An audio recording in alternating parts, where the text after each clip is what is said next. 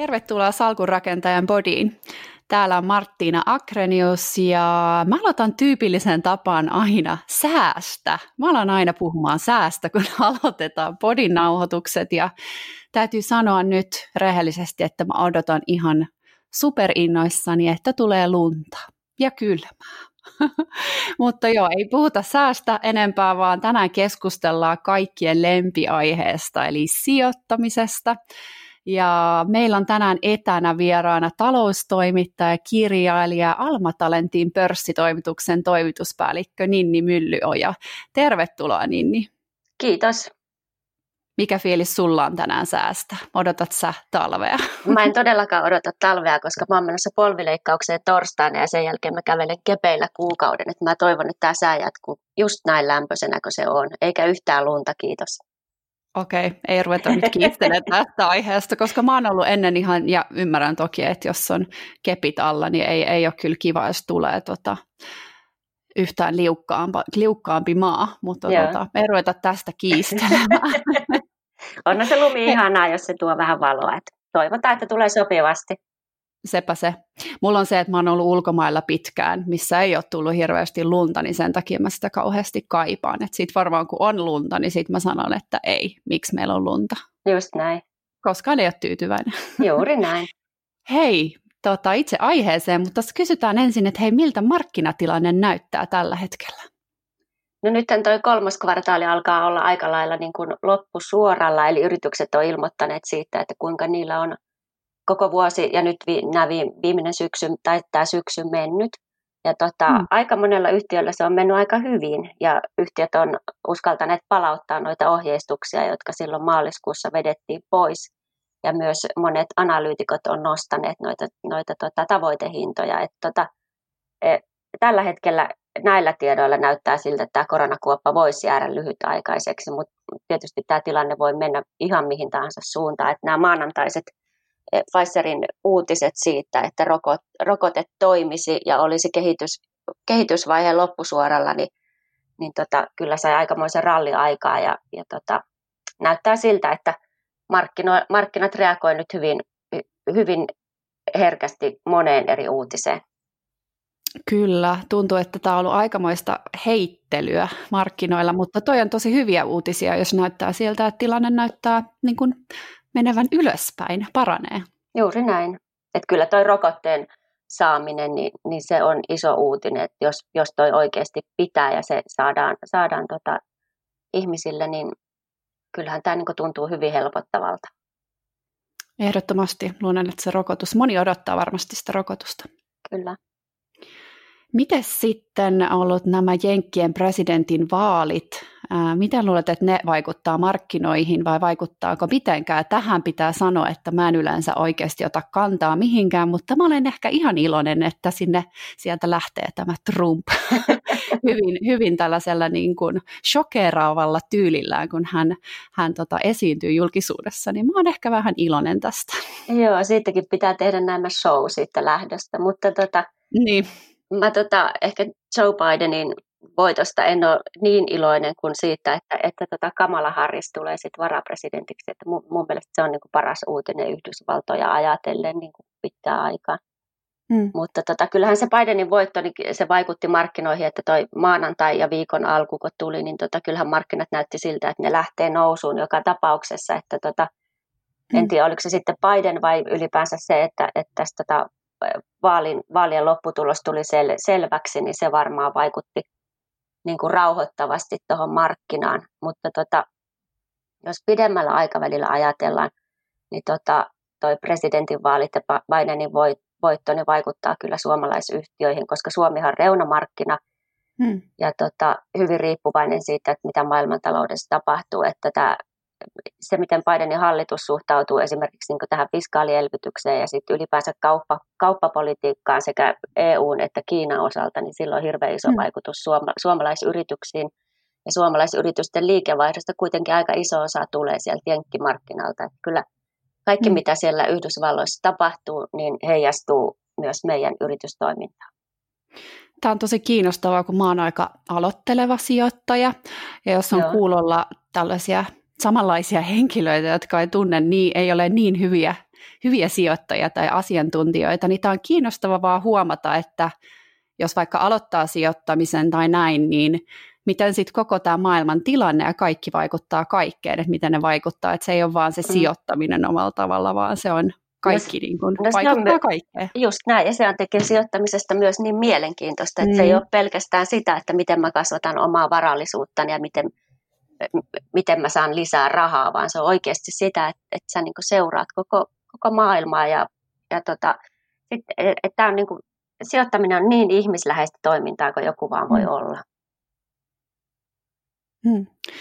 Pitikin kysyä, tästä tuli hyvä tämmöinen äh, silta siihen kysyä, että milloin sä itse löysit sijoittamisen ja mikä siinä innostaa? Mä löysin sen silloin jo parikymppisenä opiskelijana, että silloin oli semmoinen IT-buumi menossa ennen, mm. tai silloin 2000-luvulla. Ja, ja tota, sitten kun menin ensimmäiseen vakituiseen työpaikkaan ja, ja tota, ostin asunnon, niin sitä aloin just miettiin sitä, että, että, tota, että miten, sitä, miten sitä varallisuutta voi kasvattaa. Että ihan pieniä summia aloin sijoittaa ja varmaan vaikutti se, että että mä opiskelin Vaasan yliopistossa ja tota, en opiskellut kauppakorkean puolella, mutta, mutta tein siellä kyllä kursseja sun muita, että, että mm. siellä oli paljon ihmisiä, jotka lähti, tai opiskelijoita, jotka sitten osallistuivat erilaisiin anteihin ja mä lähdin sitten niihin kanssa mukaan, että mun ensimmäiset e, suorat osakesijoitukset oli Data Fellows ja Comptel osake toi anti. Mm. Ja tota, ne onnistu kummatkin aika hyvin ja sitten sitä myöten mä mä tota innostuin sijoittamisesta ja, ja aloin seuraa erilaisia yhtiöitä. Et mä oon ollut siitä parikymppisestä asti semmoinen suora osakesijoittaja. Ja edelleenkään en ole mikään miljonääri, että on niin hyvin pieniä omia säästöjä, ylimääräisiä säästöjä sijoittanut osakemarkkinoille pikkuhiljaa. Hmm. Pitikin kysyä seuraavaksi. Sä luet selvästi mun ajatukset. Minkälainen sijoittaja sä oot? Mä oon semmoinen rauhallinen, että mä en pidän sijoittamista säästämisenä. Että varmaan, että jos mm. mä olisin ajatellut silloin jo parikymppisenä, että mä haluan rikastua tällä ja tulla miljonääriksi, niin mä olisin ottanut enemmän riske, riskejä ja, ja ollut markkinoilla paljon niin kuin aktiivisempi. Mutta se ei oikein, mä en ole koskaan niin kuin pitänyt semmoista rikastumista elämän tärkeimpänä asiana tai tavoitteena, että paremminkin se sijoittaminen tarkoittaa mulle sellaista taloudellista turvallisuutta mm. ja, ja tota, sitä, että, että valinnanvaihtoehtoja olisi enemmän. Hmm. Hei, mihin tota, kerroit tuossa, mihin sä ensimmäiset sijoitukset teit, mutta mihin sä sijoitat tällä hetkellä? No, mulla on muutama semmoinen säännöllinen, että palkasta menee, menee tota joka kuukausi pariin rahastoon, Seeliksonin rahastoihin – ja tota, että ne on mulle sellainen oikeastaan säästötili. Sitten jos pitää ostaa uusi telkkari tai sohva ja tällaisia hankintoja, mitä nyt mä oon tässä joutunut tekemäänkin, niin tota, hmm. tota, tota, sitten mä otan sieltä niitä, niitä ulos tarvittaessa sitä rahaa. Et se on mulle säästötili, nämä rahastotilit. Mutta sitten tota, sit mä sijoitan suomalaisiin pörssiyhtiöihin ja nyt myös tota, yhdysvaltalaisiin pörssiyhtiöihin. Mä oon ostanut Teslaa, Applea, tällaisia osakkeita tässä viimeisen runsaan vuoden aikana. Hmm.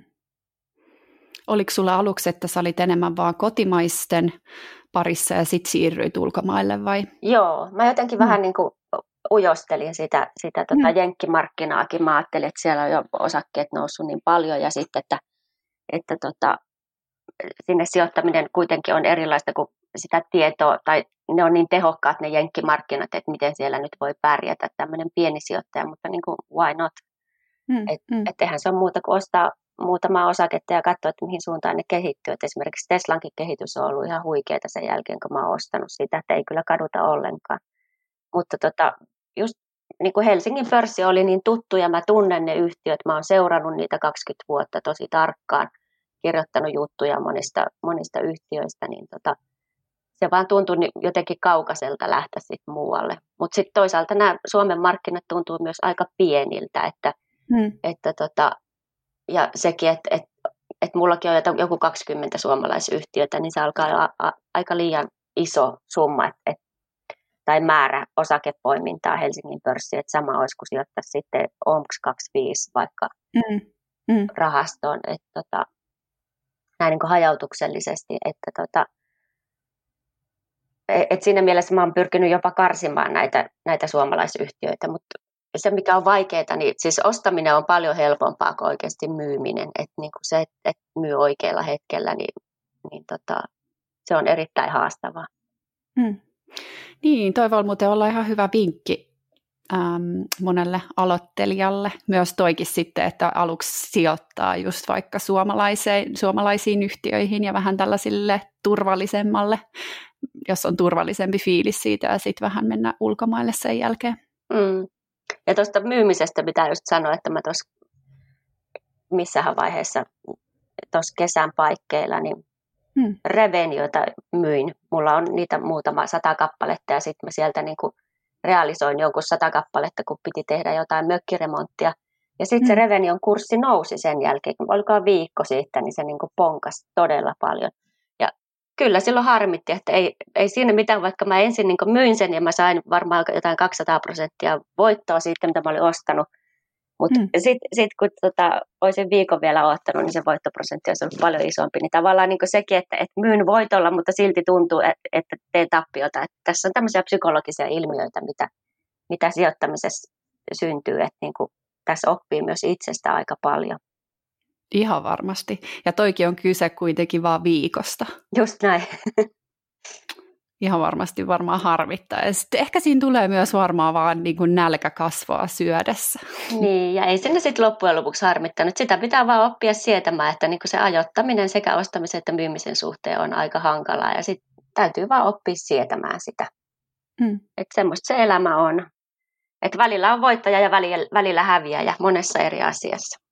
Niinpä, toi on aika hyvä ihan niin kuin elämäänkin. Tommonen. Ja myös välillä toi, että ei sitä voi ennakoida myöskään niin. kaikkia niin kuin nousuja ja laskuja. Niin. Hei, tota, te olette kirjoittaneet Emilia Kullaksen kanssa erilaisia sijoitusoppaita, joissa on kohderyhmänä erityisesti naiset. Teidän tämä ekan kirjan nimi oli Mitä joka, jokaisen kotiäidin ja muidenkin naisten tulee tietää sijoittamisesta. Ää, kerrotko vähän näistä kirjoista ja mikä teidät innotti kirjoittaa näitä? Joo, tota, me ollaan kirjoitettu kolme kirjaa. Että tämä ensimmäinen kotiäitikirja tuli tosissaan kymmenen vuotta sitten, jolla markkinoilla ei ollut oikeastaan ollenkaan tällaisia naissijoittamiseen mm. liittyvää kirjallisuutta tai edes niin kuin blokkareita tai muita et, jotka olisivat niin huomioinut tämän nais, naisasiaa. Ja meiltäkin paljon kysyttiin, että, että tarviiko naisille kirjoittaa sijoittamisesta, että sijoittaminenhan ei ole sukupuolittunutta. No ei se olekaan, mutta tota, tapa, millä naiset ja miehet käsittelevät rahaa tässä yhteiskunnassa on kuitenkin vielä erilainen. Että kyllä mm. niin kuin se perinteiset roolimallit meilläkin edelleen on. Ja, ja mekin tota, silloin kymmenen vuotta sitten pienten lasten vanhempina niin kuin huomattiin se, se epäsuhta siinä, siinä, että kun jäät äitiyslomalle ja perhevapaille, niin, niin että miten naisen tulotaso laskee ja, ja tota, miten se vaikuttaa sit koko elä, elämän aikaiseen taloudenpitoon. Mm. Mutta tota, silloin kymmenen vuotta kirjoitettiin se, ja sitten meillä tuli toinen, toinen kirja about viisi vuotta sitten, Nainen ja rikastumisen taito, ja nyt sitten tänä vuonna, tänä vuonna tuli toi, toi tota, rahantaju-kirja. Et näissä kaikissa kirjoissa, mitä me ollaan tehty, niin me ollaan me annetaan perusteet sijoittamiselle. Siellä mm. niin sijoittamispuolella oikeastaan kirjoissa ei ole mitään uutta. Mutta me ollaan vain paketoitu se asia sillä tavalla, että, että me otetaan huomioon myös laajemmin e, naisen elämään liittyvät taloudelliset rajapyykit ja rajoitteet ja, ja tota, tämmöiset asiat. Ja tota, yritetään niin kuin nivoa se, se sijoittaminen laajempaan taloudelliseen kontekstiin ja ottaa huomioon myös niin ihan alkaen maailmantaloudesta niin erilaisia asioita ja selittää, että miten kansantalouden perusteet toimii miten ne vaikuttaa ja näin päin pois. Et siinä, siinä on tämä meidän erityislaatuisuus verrattuna näihin muihin sijoituskirjailijoihin. Ja tässä mm. tota, kymmenen vuoden aikana niin me ollaan saatu hyvin paljon lisää kollegoja tälle, tälle saralle, että on ihan ihastuttavaa, että, että muutkin naiset on huomanneet tämän asian, että, että tästä pitää puhua ja, ja tota, kannustaa toisia naisia ja antaa vertaistukea, että on syntynyt Facebook-yhteisöjä, jossa naiset pystyy keskustelemaan rahasta ja on naisblokkareita ja, ja naiskirjailijoitakin. Että tota, kaikkea hyvää toivon heille. Se on kyllä ihan mahtavaa. Että mm-hmm. tekin olette jo tosiaan kymmenen vuotta, sekin on pitkä aika. Mm-hmm. Mutta on ollut tosi mahtava huomata, miten tuntuu siltä, että yhä useampi nainen, että se ei ole enää niin kauhean semmoinen niin, erikoisuus, että nainenkin sijoittaa ja säästää ja hoitaa omaa varallisuuttaan. Just näin, ja se puhe rahasta on vapautunut, että se mm. ei ole enää sellaista, sellaista niin massi, massin tavoittelua ja semmoista niin ökyilyä, vaan että, että niin kuin, e, niin kuin puhutaan paljon vaikka niin kuin, e, terveys, terveydestä, niin toivoisi ajatella, että niin kuin taloudellinen terveys on tärkeää, että, koska se kuitenkin vaikuttaa niin paljon kaikkeen muuhun, elä, muihin elämän osa-alueisiin. Että se talous on kunnossa, niin sitten sulla tavallaan niin yksi semmoinen tukipilari sun elämässä on kunnossa. Ja sen, että mm. siitä pitää koko ajan huolta, niin tota, tota, se on tärkeää. Se on yhtä tärkeää kuin omasta kunnostaan huolen pitäminen. Mm, toi on tosi hyvä huomio. Ja täytyy sanoa, että tämäkin on mahtavaa, että mekin nyt tehdään tässä kaksi naista podia ja keskustellaan niin kuin ihan tälleen vaan rahasta. Niin, juuri näin. Hei, mitä jokaisen kotiäidin tai isän tulisi, tulisi sitten tietää sijoittamisesta? No sen, että, että eilen oli just sopiva aika aloittaa sijoittaminen, mutta mm. tänäänkin vielä ehtii. Tän, eilen, nyt vielä kun puhutaan tässä kontekstissa eilisestä, niin eilen, eilenhän oli super kova, eilen eli maanantaina, kun tätä tiistaina nauhoitetaan, niin tota, eilen oli superkova nousupäivä markkinoilla tämän Pfizerin rokoteuutisen myötä. Mutta mm. tota, tota, tota, tänään ehtii vielä ihan hyvin mukaan ja sitten huomiseen ei kannata odottaa. Et se on niinku se mun, mun tota tärkein ohje, että niinku se ajallinen hajautus tekee kyllä tehtävänsä markkinoilla. Et niin kauan aikaa, kun e, maailma pyörii, ihmiset työllistyy, yritykset kasvaa ja, ja tota, tota, tota, sitten maailmantalous pyörii, niin niin kauan aikaa myöskin niin kun osakekurssit tulee nousemaan. Hmm. Kyllä. Hei, tota, vähän palaan tuohon, mulla osu silmään sun arvopaperin arvopaperiin kirjoittama pääkirjoitus, missä puhut siitä, että suomalaiset osaa jo sijoittaa paremmin, Joo. mutta että tarvitsemme Helsingin pörssiin lisää listautumisia. Joo. Tämä on tärkeä aihe. Mä ajattelen, että jos voit avata tätä tähän lopuksi vielä vähän. Joo, Joo eli tota, me, sijoittajien määrä on tota, ihan tai kiitettävästi lisääntynyt. Se on hyvä asia, koska se lisää sitä likviditeettiä siellä, siellä tota, pörssissä. Eli aina kun hmm. on ostajia, niin ne on myyjiä ja, ja toisinpäin. Mutta tota, mut sitten tuntuu, Suomen Helsingin pörssi tuntuu aika semmoiselta perinteiseltä ja siellä on ne samat vanhat yhtiöt. Mm. Et tota, jos 10 vuotta sitten tai 20 vuotta sitten Nokia oli, oli pörssin suuri yhtiö, nyt siellä, nyt siellä on kone ja, ja tota, että hyvin tällaista perinteistä teollisuutta, isoja tai NS-isoja yhtiöitä, hyvin pieniä yhtiöitä, jos niitä vertaa vaikka Yhdysvaltoihin, mutta tota, niin kuin aika kapea-alaisesti, että et niin kuin lisää erilaisia vaihtoehtoja. Ja nyt varsinkin viime vuosina, niin, niin tota, käytännössä uusia listautujia tulee jonkun yhden kourallisen verran mutta mm. ja sitten poistujia. Esimerkiksi viime vuonna sieltä lähti niin kuin jotain silmäasemaa, kotipizzaa, DNAta, Teknopolis poistui pörssistä, niin, niin tota, se kaikki niin kuin kaventaa sitä tarjontaa ja sijoittajien vaihtoehtoja. Mm. Ja tota, tota, tota, myös saa sit sijat, meidät sijoittajat katsomaan sitten muihin pörsseihin. Et esimerkiksi Tukholman pörssi on paljon värikkäämpi ja siellä on erilaisia mm. vaihtoehtoja enemmän. Mikä luulet, että sitä sitten estää? Onko se vähän semmoinen suomalainen ujous tai joku tämmöinen epävarmuus? Mikä sä luulet, että sit sitä estää, että, että Suomessa on tämä vähän suppeempi? Suomessa ei ole ehkä tarpeeksi hyviä yrittäjiä.